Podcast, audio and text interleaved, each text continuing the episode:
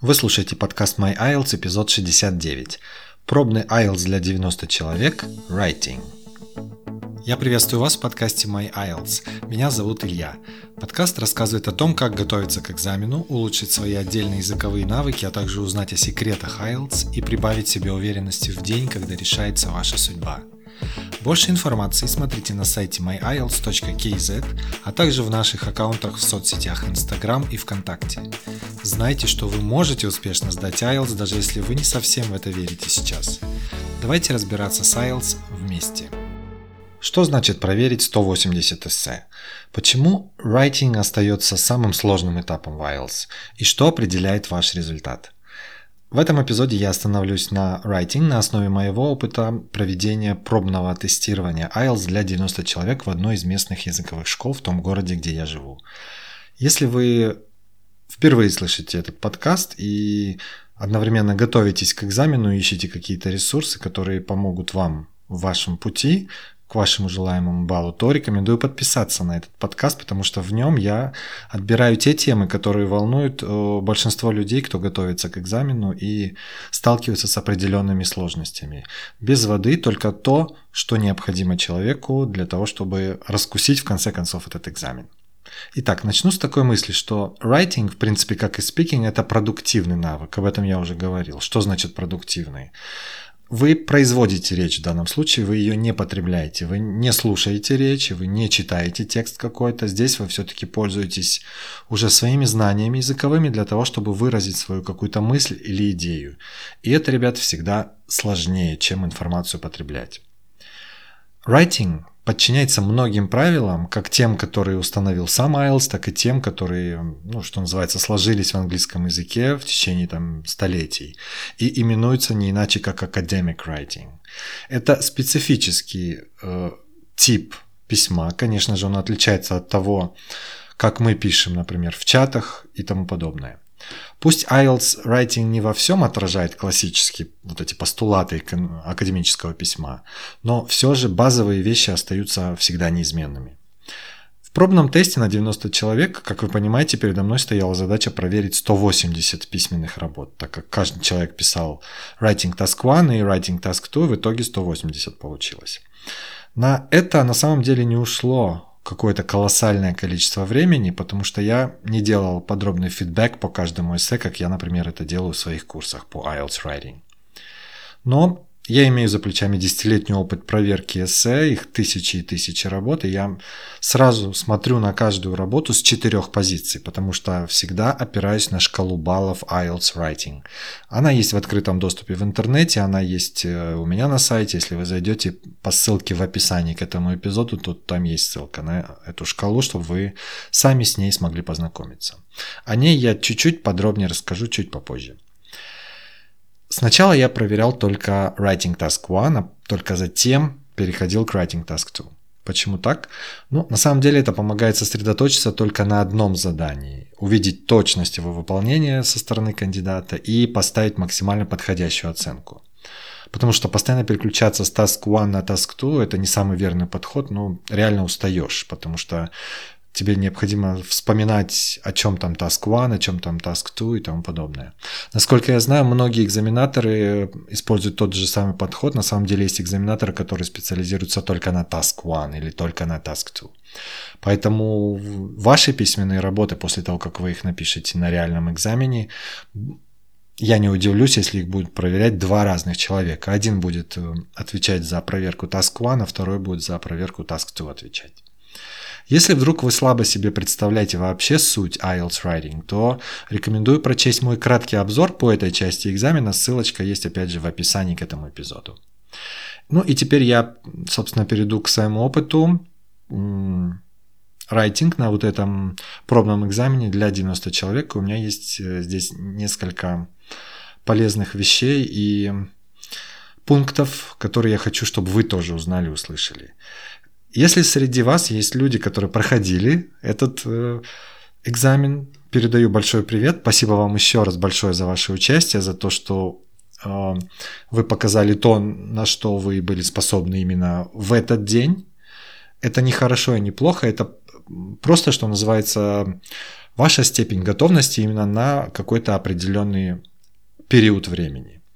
Мы с вами уже встречались э, face-to-face, я делал отдельную сессию для вас с э, обратной связью и указал на определенные ошибки.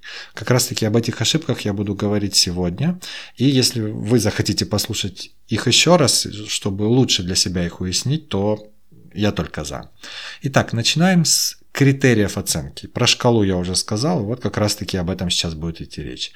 Я уже много-много раз рассказывал о том, как оценивают рейтинг, но хочу повторить это вкратце еще раз. Экзаменатор читает вашу работу и оценивает ее с четырех позиций.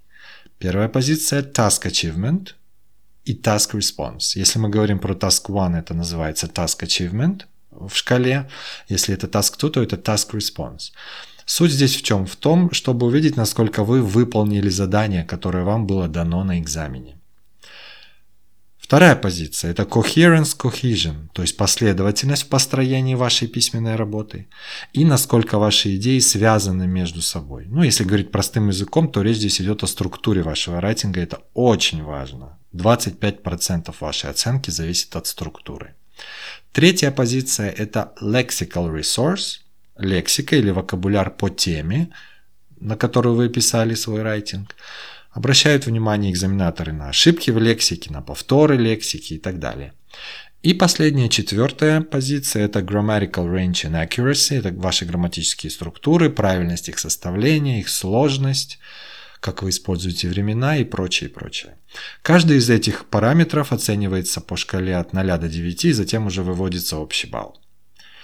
А, шкалу, еще раз я вас призываю посмотреть, особенно если вы готовитесь к экзамену, скажем, уже довольно долгое время и не видите особого прогресса, скорее всего, вы не совсем понимаете, чего от вас хотят. Так вот, вот эта шкала является прекраснейшим ресурсом для вас, для того, чтобы понять, каковы ожидания экзаменатора. А, Все, что вы делаете во время райтинг, всегда-всегда должно опираться на вот эту шкалу баллов. Например, чтобы получить 7.0, вам необходимо удовлетворить вот эти требования, которые описаны в шкале именно на уровне 7.0. Я, кстати, рассказывал в подкасте об этом, о том, как получить 7.0 там, по listening, reading, writing and speaking. Это эпизод номер 14, ссылочка также будет. Если ваша цель это семерка, обязательно послушайте или почитайте описание к эпизоду номер 14. Так, ну теперь по поводу того, э, как люди строили свою работу во время 60 минут, которые даются на writing. Я назвал этот пункт «серьезные упущения в управлении временем во время writing». То есть не совсем правильно люди подошли к понятию time management. Я думаю, что качество работы у ребят, которые писали этот пробный тест, могло бы быть намного лучше, если бы они, скажем, под, по-другому подошли к writing с позиции time management. Ситуация, кстати, которую я наблюдал, была примерно следующей. Кандидат сразу же, как э, увидел задание, начинал писать эссе. Этого делать не нужно. Всегда вначале отведите несколько минут на то, чтобы составить план своей будущей работы. Это реально упростит вашу задачу и поможет вам намного лучше выполнить задание. И, кстати, это касается не только тех, кто сдавал этот конкретный пробный тест, но и, к сожалению, достаточно большого количества кандидатов IELTS вообще. Хороший курс подготовки к IELTS, и в частности к writing, всегда уделяет особое внимание управлению временем. Поэтому если вы готовитесь уже к IELTS с каким-то преподавателем или ходите на курсы, обратите внимание на то, как вам разъясняет разъясняют стратегии управления временем. Как разделить эти, скажем, 60 минут, или как разделить 20 минут, или 40 минут на написание Task 1 или Task 2. Ну, есть такой классический, в кавычках, классический сценарий управления временем. Несколько этапов, точнее их три. Первый этап, я уже о нем сказал, не начинайте писать сразу. Необходимо подумать и сделать план. Я это называю brainstorm. Все знают слово brainstorm. Это планирование вашего репорта Task 1 или Essay Task 2. Нужно внимательно прочесть тему, изучить каждое слово в ней и найти подходящие идеи, чтобы построить вокруг этих идей фактически свое эссе. Ну, если мы говорим про Task 1, то тут также стоит уделить время на планирование. Внимательно изучить график, там, картинку и так далее. Заметить интересные какие-то тренды. Что-то отметить на графике даже своей рукой, карандашиком, чтобы потом не забыть это включить в свою работу. На вот этот этап brainstorm должно уходить где-то до 5 минут. На task to времени уйдет чуть-чуть больше – потому что все-таки там э, вам понадобится больше ментальной энергии, чтобы организовать э, свое эссе. Если мы говорим про Task One, то там ну, где-то до трех минуток уйдет на это. Может быть меньше, зависит от задания. Следующее, что идет после brainstorm, это, собственно, сам writing, то есть вы пишете. У вас уже есть план, и вы по этому плану фактически уже рождаете эссе. До 15 минут это может длиться там в Task 1 или до 30 минут в Task 2. И оставшееся время, где-то до 5 минут, это время для этапа под названием proofreading, то есть проверка своей готовой работы, чтобы исправить какие-то базовые ошибки в своем спеллинге, в лексике, в грамматике. Конечно, вы вряд ли увидите все свои ошибки, но те ошибки, которые вы можете заметить, вы сможете их исправить. И поверьте, вам это поможет не потерять в баллах. Особенно если это касается спеллинга, или, например, вы повторяете одно и то же слово без конца и тому подобное. Что получилось у нас на деле? На пробном тесте многие ребята фактически сделали только второй этап – writing. Первый и третий этап, то есть brainstorm и proofread, были пропущены что нехорошо сказалось на качестве письменных работ. Ну и ожидаемо, баллы writing на этом пробном тесте оказались самыми низкими на фоне всех остальных баллов, там listening, reading и speaking. Теперь несколько слов о частых ошибках в Writing Task 1. Мы быстро пройдемся по ключевым ошибкам. А, обратите на них внимание, особенно если вы еще новичок в IELTS, так как эти ошибки допускаются крайне часто. Первая ошибочка off-topic. Это любые не относящиеся к заданию идеи. Например, если вы пишете свое мнение в Writing Task One при описании какого-то графика. В Task One некоторые кандидаты вот на вот этом пробном тесте писали, э, пытались указать свое мнение по этой теме, высказывая свое отношение к, к ней. Значит, тема была следующая. Это был line graph, который состоит из трех линий, и название звучит так. Number of tourists visiting a Caribbean island в 2010-2017 году.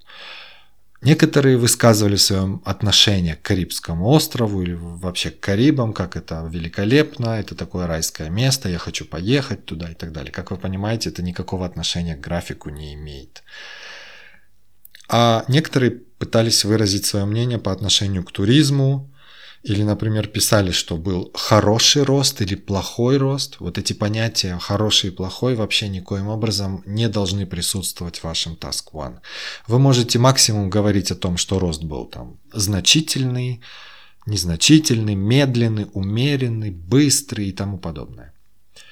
Помните, что вам нужно просто проанализировать цифры – показать основные тенденции и сравнить показатели там, где вы можете это сделать. Вот даже если вы заглянете в любое задание Task One, откройте любой э, сборник тестов от Кембриджа от 1 до 15, вы увидите, что в Task One всегда есть предложение Summarize the information by selecting and reporting the main features and make comparisons where relevant.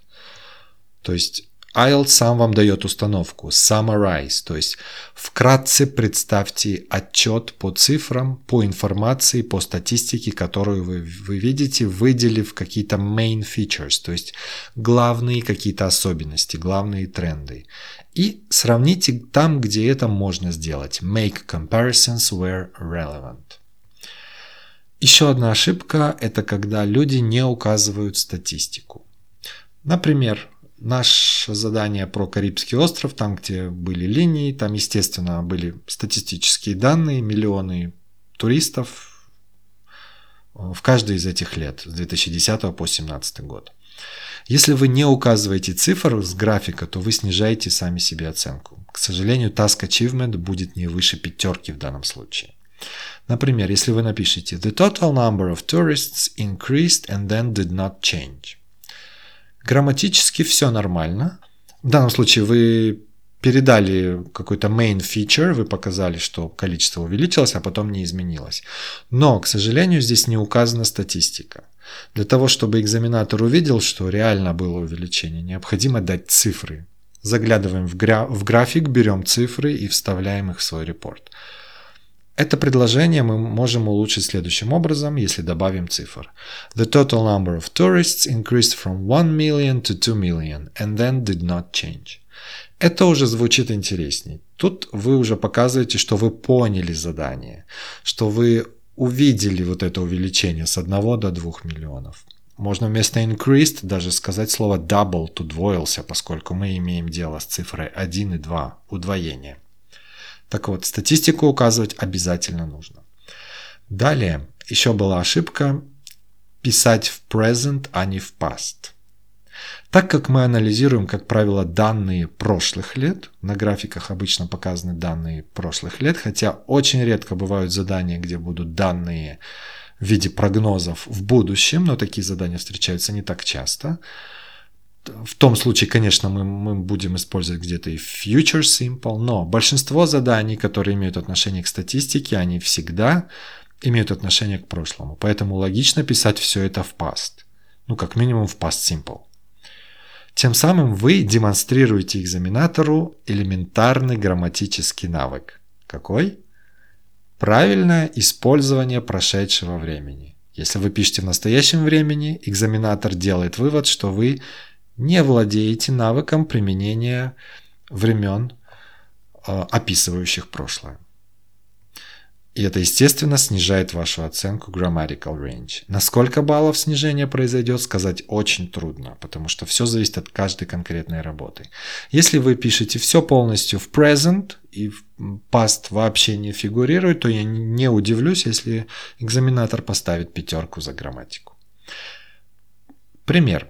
The total number of tourist increase, tourists increases in 2017.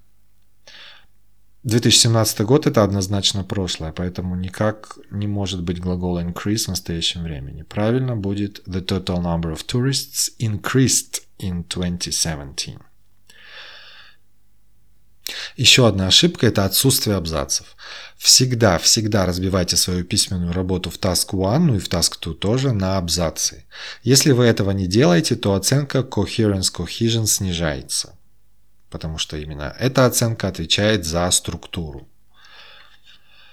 И если вы зайдете по ссылке в описании к этому эпизоду, то вы увидите схему, как построить абзац. У меня их тут 4. Introduction, Overview, Details, Details. 4 абзаца. Их может быть 3 абзаца, потому что многие пишут Introduction и Overview вместе. Это тоже допускается. Запомните, кстати, по поводу Overview. Ваш Task One Report должен всегда содержать Overview. То есть описание общих тенденций на графике. Цифры здесь не нужны. Экзаменатор всегда ищет этот overview в вашей работе. Если этого overview нет, то экзаменатор с большим удовольствием поставит вам пятерку и не выше в Task Achievement. Помните про overview. И завершу я свой анализ э, по Task One путаницей со словом million и millions. Я об этом упоминал уже в отдельных постах, и, по-моему, где-то в каком-то эпизоде тоже речь была об этом. Uh, неправильный вариант предложения. There were two millions of tourists in 2015. Two millions of tourists – неверный вариант. Верный вариант – There were two million tourists in 2015. Не буду сейчас долго на этом останавливаться. Помним только, что если перед словом million есть цифра, то million употребляем всегда в единственном числе. Two million students, 50 million people, 500 million dollars и так далее, и так далее.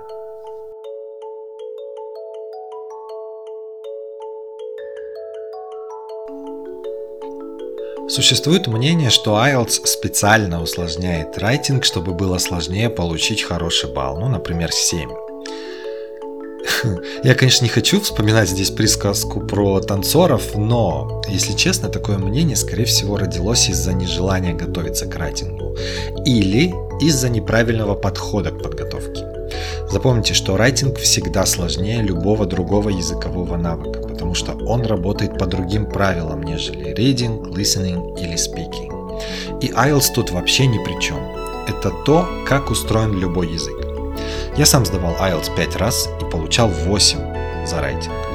Поэтому в теорию заговора вот про злых дядек в Кембридже я вообще никак не верю. Если вам трудно самостоятельно разобраться в секции Writing в IELTS, то приходите нам на курсы на портале myielts.kz.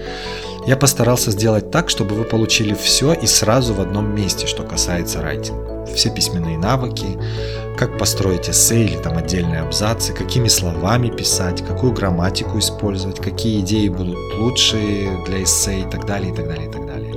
Курсы Writing Task 1 и Task 2 займут вас примерно 60 дней при средней скорости освоения. Да, это не быстро, но это райтинг, ребят. С ним быстро никогда не получится. Подробнее о подготовке к райтинг смотрите ссылку myielts.kz slash mystudy или загляните в описание этого эпизода. А мы давайте вернемся к нашему разговору. Если вы все еще слушаете этот эпизод, не отключили его, отлично, мы продолжаем. И я сейчас хочу остановиться на Task 2. Не очень подробно, выделю раз, два, три ошибки. Всего три ошибки. Итак, главные проблемы в эссе Task 2 на пробном экзамене на 90 человек, они были вызваны следующими причинами. Ошибка номер один. Задание выполнено частично. Что это значит? Это значит, что не все элементы темы были затронуты в эссе. Если это происходит, то будьте готовы принимать оценку Task Response не выше пятерки. Экзаменатор, опять же, с удовольствием поставит пятерку он э, не будет смотреть на баллы выше, и на самом деле вы этим поможете экзаменатору, он не будет заморачиваться, потому что он видит, что не все элементы темы включены в эссе. Экзаменаторы охотно ставят эту оценку и довольно часто ставят эту оценку даже кандидатам с высоким уровнем владения языка, включая носителей языка, которые иногда сдают IELTS. Поэтому я еще раз хочу подчеркнуть важность составления плана. Когда вы строите план, вы читаете тему несколько раз и замечаете все эти элементы и стараетесь как-то включить эти элементы в ваш план, ну и потом, соответственно, в ваше эссе. Запомните, каждое слово в теме эссе имеет значение. Невнимательность к теме обычно вот ведет к низкой оценке task response. Итак, какая была у нас тема на пробном тесте? Звучала она так. In the future, nobody will buy printed newspapers or books because they will be able to read everything they want online without paying.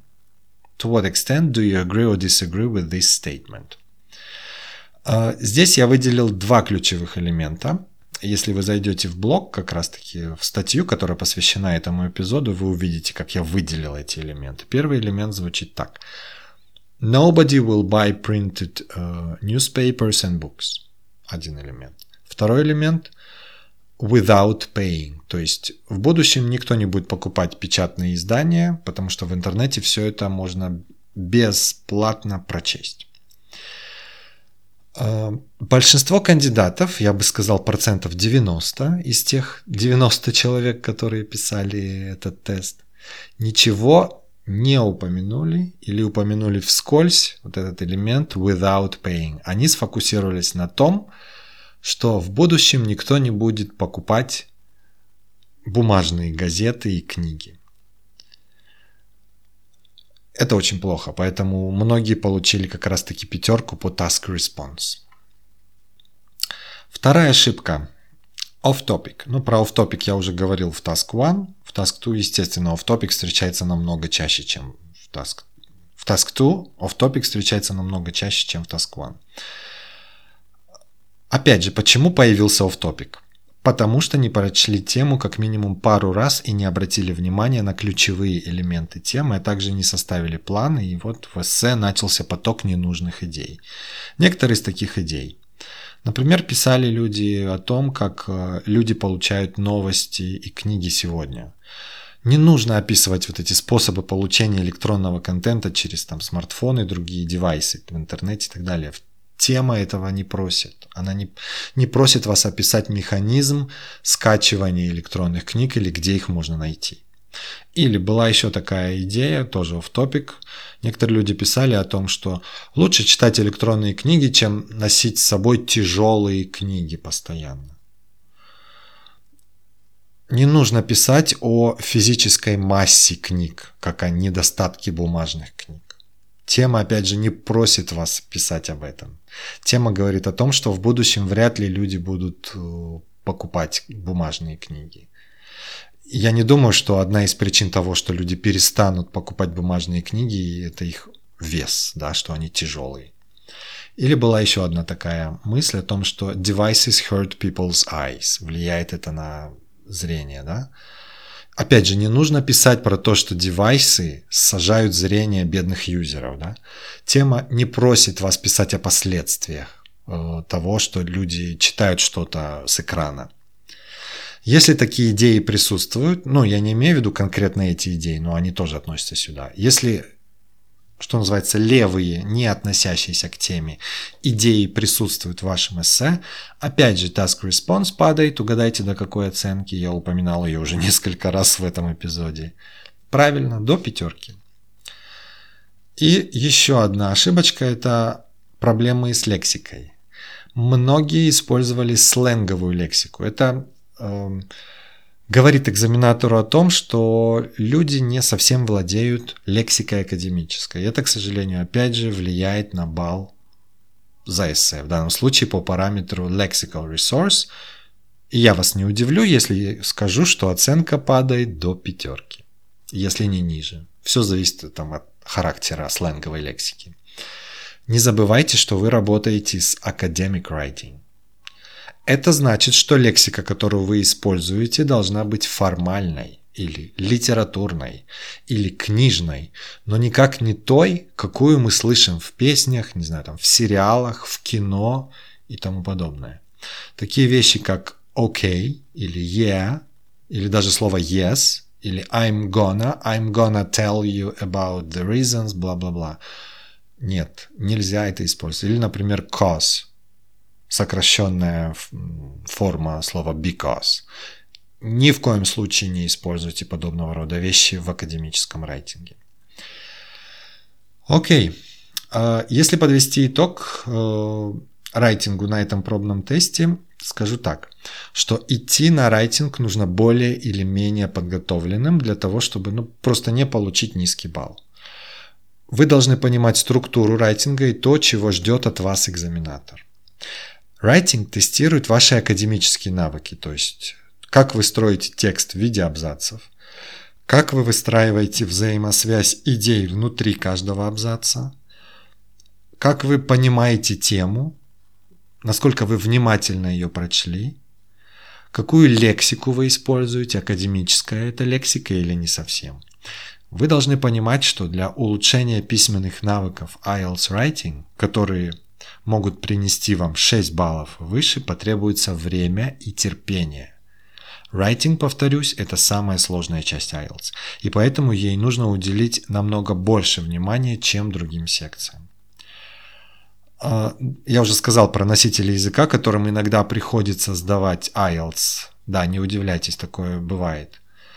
Они, ну, не все носители языка могут с первого раза хорошо продемонстрировать ту же самую академическую лексику или вот эти вот академические навыки, поэтому получают невысокие баллы именно в writing, в то время как по остальным фронтам, там за listening, за reading и за speaking они получат высокие баллы, скорее всего, а вот writing может тянуть общий балл вниз. А все из-за того, что вот не хватает э, вот этих академических знаний, именно навыков построения академического письма. Окей, я постарался не делать этот эпизод слишком длинным, о чем я так вкратце заявил в конце прошлого эпизода, когда говорил про спикинг. Про райтинг я пишу много и говорю в этом подкасте также очень много, потому что много вопросов получаю относительно этой части IELTS. Ну и у нас в нашей мини-серии по поводу пробного теста на 90 человек остается последний этап, последний рывок, который будет посвящен reading. До встречи в новом эпизоде. До свидания. Подпишитесь на подкаст My IELTS в Apple или Google Podcasts или в вашем подкаст-плеере, чтобы не пропустить новых эпизодов. Напишите нам или оставьте комментарий, если у вас есть вопросы или идеи для будущих эпизодов. Для этого зайдите на myielts.kz contact us или отправьте нам сообщение в соцсетях Instagram и ВКонтакте. Скоро услышимся!